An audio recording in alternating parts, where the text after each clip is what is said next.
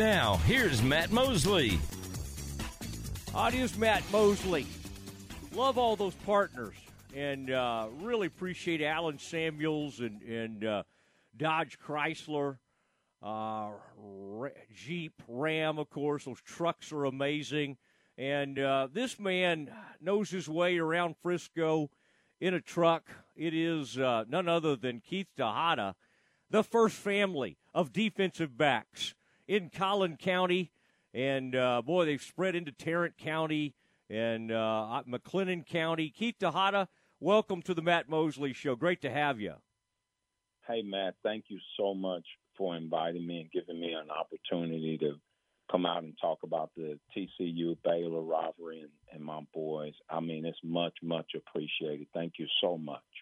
Well, it's a it's a wonderful family. You're a lot of fun, and uh, you have uh, you've blessed both of these universities with uh, what Ranthony was able to do at TCU. It's funny. I don't know if it's Keith to you. It may seem like it's gone by pretty quickly, but I I feel like there's been a Texada in my life, either against my team or for my team, for like going on 10 years now. I mean, that has to be a, the coolest experience for a parent to have now watched. And of course, you have another Texada uh, over at, at North Texas now, but to watch these guys in the Big 12 over the past seven, eight years is. I, that has to be one of the coolest things a parent could could have happen.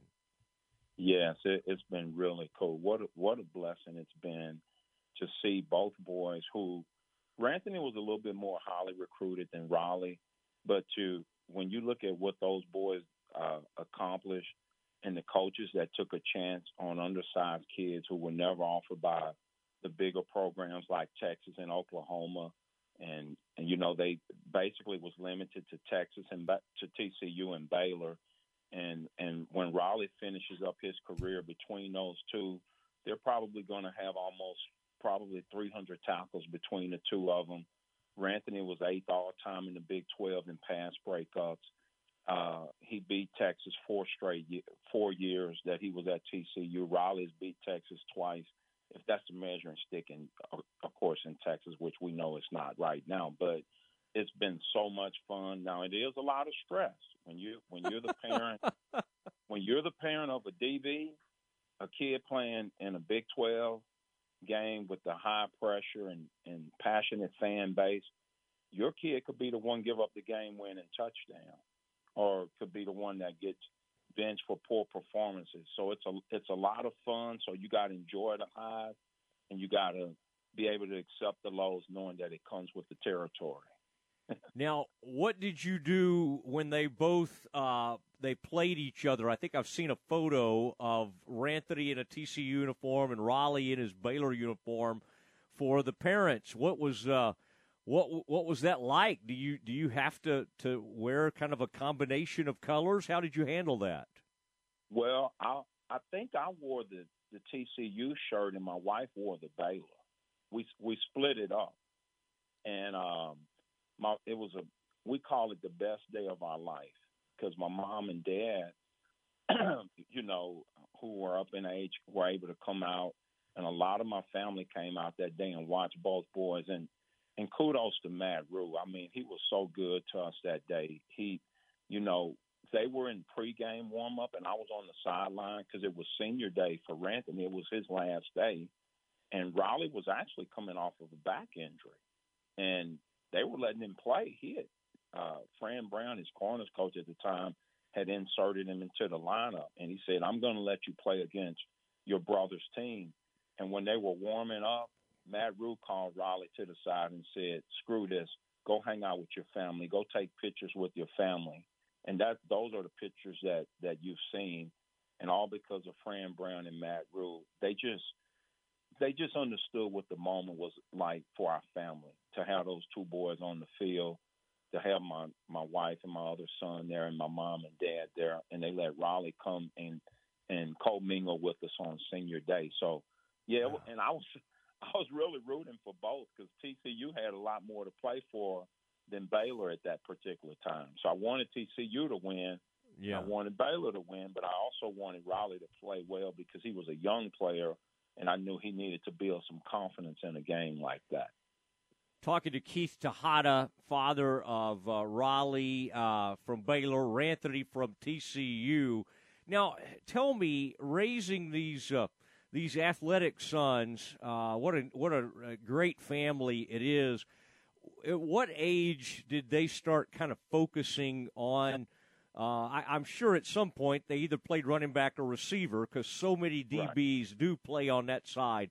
When did they kind of uh, start moving over? And, and, and did you think, okay, I think their future in college is probably over on the defensive side?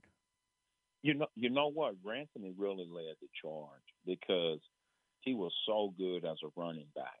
He could play DB, but he was so good as a running back. And I was like, Lord, he's skinny. He's not going to last in high school.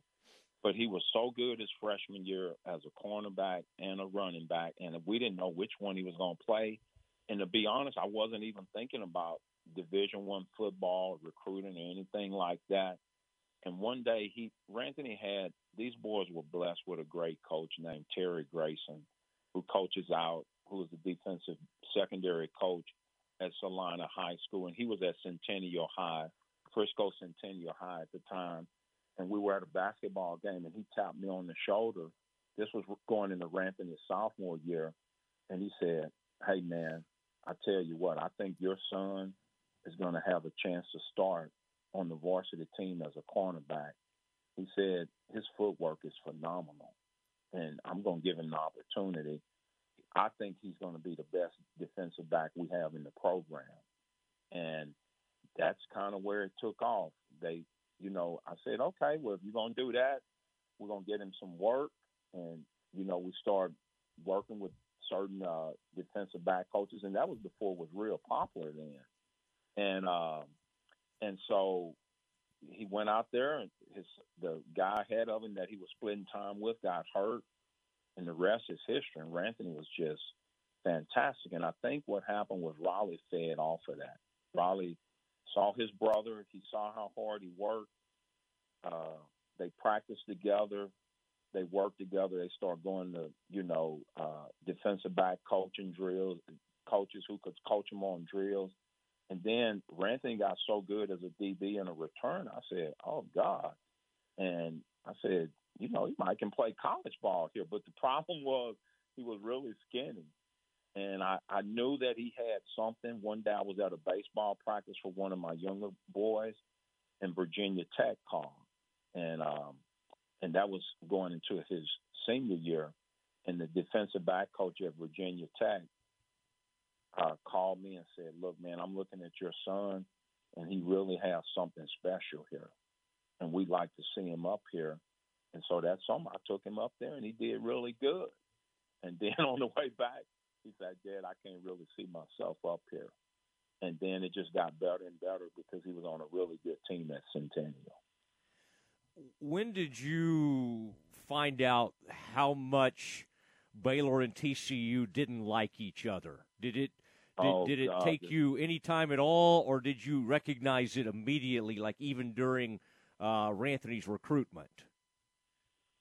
during Ranthony's recruitment, I knew it because you know um, Jim Gush recruited Ranthony, and of course he's an intense recruiter, and and then we had Gary Patterson on the TCU side, and uh, some of the coaches over there. I can't remember the corners coach name at that time, but I knew it was some ten, some some tension there uh, between the two, but I didn't know how bad it really was until the 63-58 game.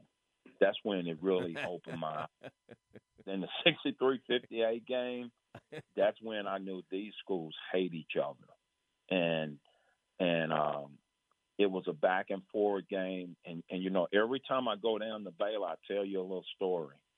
Every time I go down to Baylor, they have this big picture of Ranthony in the back corner of the Baylor end zone trying to defend Corey Coleman, which that catch tied the game.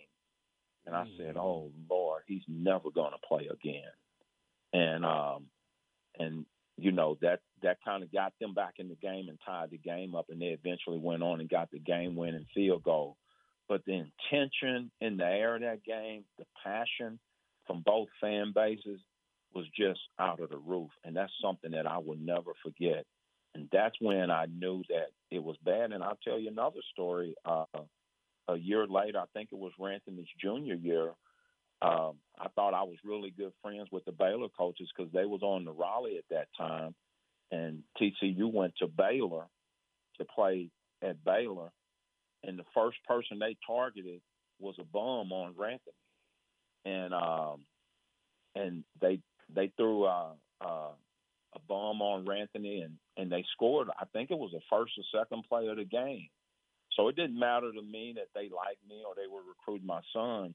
They were trying to beat TCU and they would humiliate anybody that got in their way, including my son at at uh, TCU.